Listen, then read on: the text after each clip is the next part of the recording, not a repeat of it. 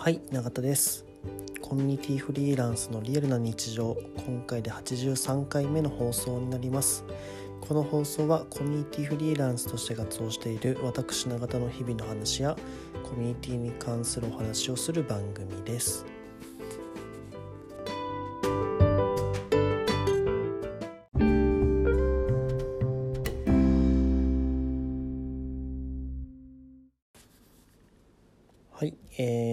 最近ですね、えー、自分のスキルアップとか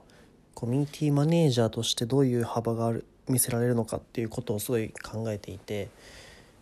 えー、いるんですね。でちょっと前にですね、まあ、いろいろコミュニティマネージャーって、まあ、すごい複合的なスキルが集まっていてでさまざ、まなタイプタイプというか、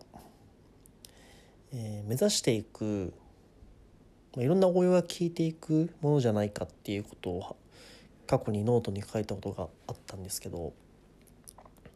で、まあ、それどういうことかっていうと例えばコミュニティマネージャーで一概に言ってもさまざまなスキルがまず必要ですと。でそれらのなんか系統みたいな出てくるんじゃないかなと思っていて例えば、えー、イベント設計に相当めちゃめちゃ強いコミュニティマネージャーとか、えー、情報発信に強いコミュニティマネージャーとかえー、広報的な役割を持っているコミュニティマネージャーとかえー、っとだろうなマーケティングに強いコミュニティマネージャーみたいな感じのものがどんどん出てくるんじゃないかなっていうのをちょ、うん、少し前に、えー、ブログで書いていて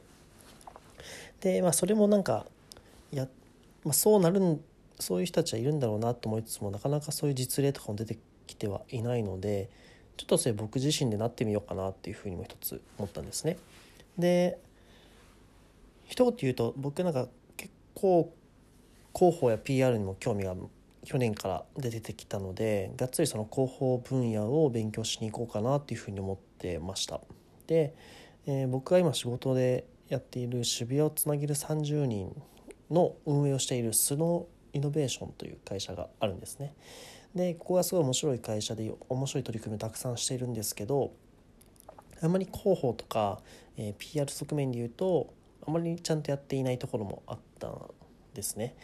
でそこを部分をじゃあ僕が僕なりに何か PR 広報の部分で役に立てないかっていうことを思っていて、えー、本格的に、えー、来月ぐらいからスタートしようかなというふうに思っています。でえー、とはいえ僕は広報の経験なんか一つも持っていないので本当に一から勉強していこうっていう感じだったんですね。でじゃあどう勉強していこうかなとかいろいろ思ってたんですけどまあもちろん本読むとかね記事読むみたいなすごい一般的なやり方もやりつつも、えー、やっぱり身近にいる候補の人候補のスペシャリストから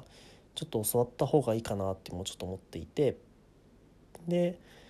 えー、さっき話したスローイノベーションを一緒にやっているメンバーのうちの一人の、えーと、日比谷さんという方がいてですね。彼からいろいろ教わろうっていう話になって、えー、昨日実際にオンラインで教わってきました。本当に広報とは何ぞやっていう。あちなみにその日比谷さんっていうのは結構広報とか PR 界ではかなり有名な方で、えー、そういう PR 協会かな？っていうのがあっってそこのなんか結構上の方みたいですねはいでその日比谷さんがその広報の何でしょう、まあ、いろんなことを知っているので本当に基本的な広報とは何何ぞやっていう話から、えー、日比谷さんの考える広報のこうした方がいいんじゃないかっていう考え方とかもいろいろ90分90分ぐらいかなみっちり教えてもらいました。まあ、本当いろいろ考えることも学んでみて改めて思ったのが本当に考えることめちゃめちゃ多いから本当に一つずつやっていかなきゃいけないなっていうのを改めて思っていて、まあ、まずは基本基本的な考え方と、まあ、広報計画みたいなところを作るっていうところにま着手していきつつ、まあ、いろんなところで、えー、なんだろう、まあ、そういうのを通じて広報の本質的なものを一回掴んでいきたいなっていうふうにも思ってるんですね。はい。まあ、いろいろ本当にでもこうやって新しい分野に挑戦していくっていうのは僕としてはすごいなんだろう自分の中の好奇心が溢れ出るというか、えー、うん。なんかワクワクしますよね、えー、やっぱりコミュニティマネージャーの現状維持の仕事もしていくこともできるんだけどでもそれだけだったらやっぱ限界はあるし僕は結果としてあんまりいいもの生まないんじゃないかなと思っているんで、まあ、こうやって新しいものに挑戦してコミュニティマネージャーの幅を広げていきたいんですよね。でもっともっとコミ今言われているコミュニティマネージャーの在り方だけじゃないと思うんですよ。多分もっともっと可能性がある職業だと思うし、えー、も多分もっと将来複雑なコミ、えーと、職業になっていくような気がしてます。えーと、その分、まあ、いろんな部分でバリューが発揮できるようになって、えー、結果で重宝される存在になっていくんじゃないかなと思うんですね。だからコミュニティをマネジメントできるのがコミュニティマネージャーではあるんですけどそのコミュニティをマネジメントする意味を、えー、どこまで広げていけるかっていうところはあるのかなと思いますね。えー、要はコミュニティ内だけの、えー、なんだろう環境整備とか中の関係性づくりだけをコミュニティマネジメントとして思うのではなくてしかし外との関係性も作っていくこともコミュニティマネージャーの仕事だよと僕は思っているしそれをじゃあ効率的にするためには広報の力が必要ですねみたいな話になってくると思ってるんですね。まあ、とかですね、まあ、そんな感じで少しずつこのコミュニティマネージャーできる、えー、一般的にイメージされている概念みたいなことを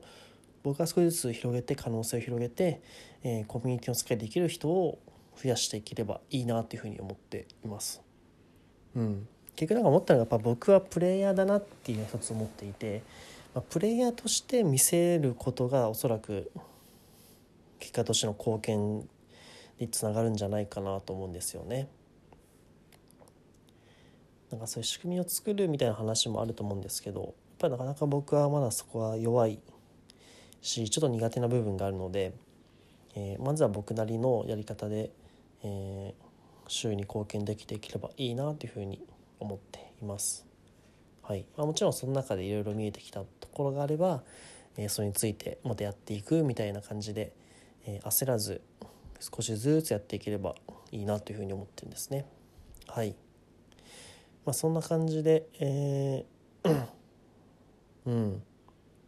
まあ、コミュニティとか、まあ、そういう場作りみたいなところにおいて要は素敵な空間を作れる人が一人でも増えたらいいなっていうのが僕の個人としての思いですね。ただ逆もあると思うんですよね。これで幅広げていくと例えばさっきの話広報の話で言うと例えば広報の人がコミュニティマネージャーになっていくっていうパターンもやっぱ起こると思うので、まあ、そういう循環が生まれ出すとまた一つ面白くなるんじゃないかなと勝手に思っております。はい、まあ、そんな感じの仮近況報告でした。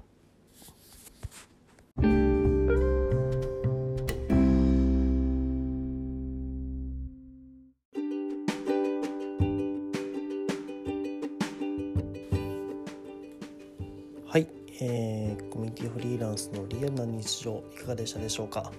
今回ちょっとね僕の近況報告の話がメインになってしまって申し訳なかったんですが、まあ、そんな感じですね、えー、コミュニティに関わる人たちも少しずつスキルアップとか、えー、自分の幅を常に広げていこうっていう意識があるともしかしたらそういうコミュニティの仕事が舞い込んできやすいのかもしれないですね。うん、やっぱりその現状維持をしようとしちゃうと現状維持は衰退であるみたいな話があると思うんですけど、まあ、僕も本当にそれはその通りだなと思っているので、えー、なるべく衰退しないように今後とも頑張っていきたいなと思っているので是非皆さんも一緒に頑張っていければいいなというふうに思っております。はいでこの放送はですね Twitter や質問箱の方からですね皆さんのご意見とかを承っております。えー、お気軽にご連絡いただけるとなんかいろいろコミュニケーション取れると思いますのでどうぞお気軽にご連絡いただけると嬉しいです。はい。それでは本日も聴いていただきありがとうございました。バイバイ。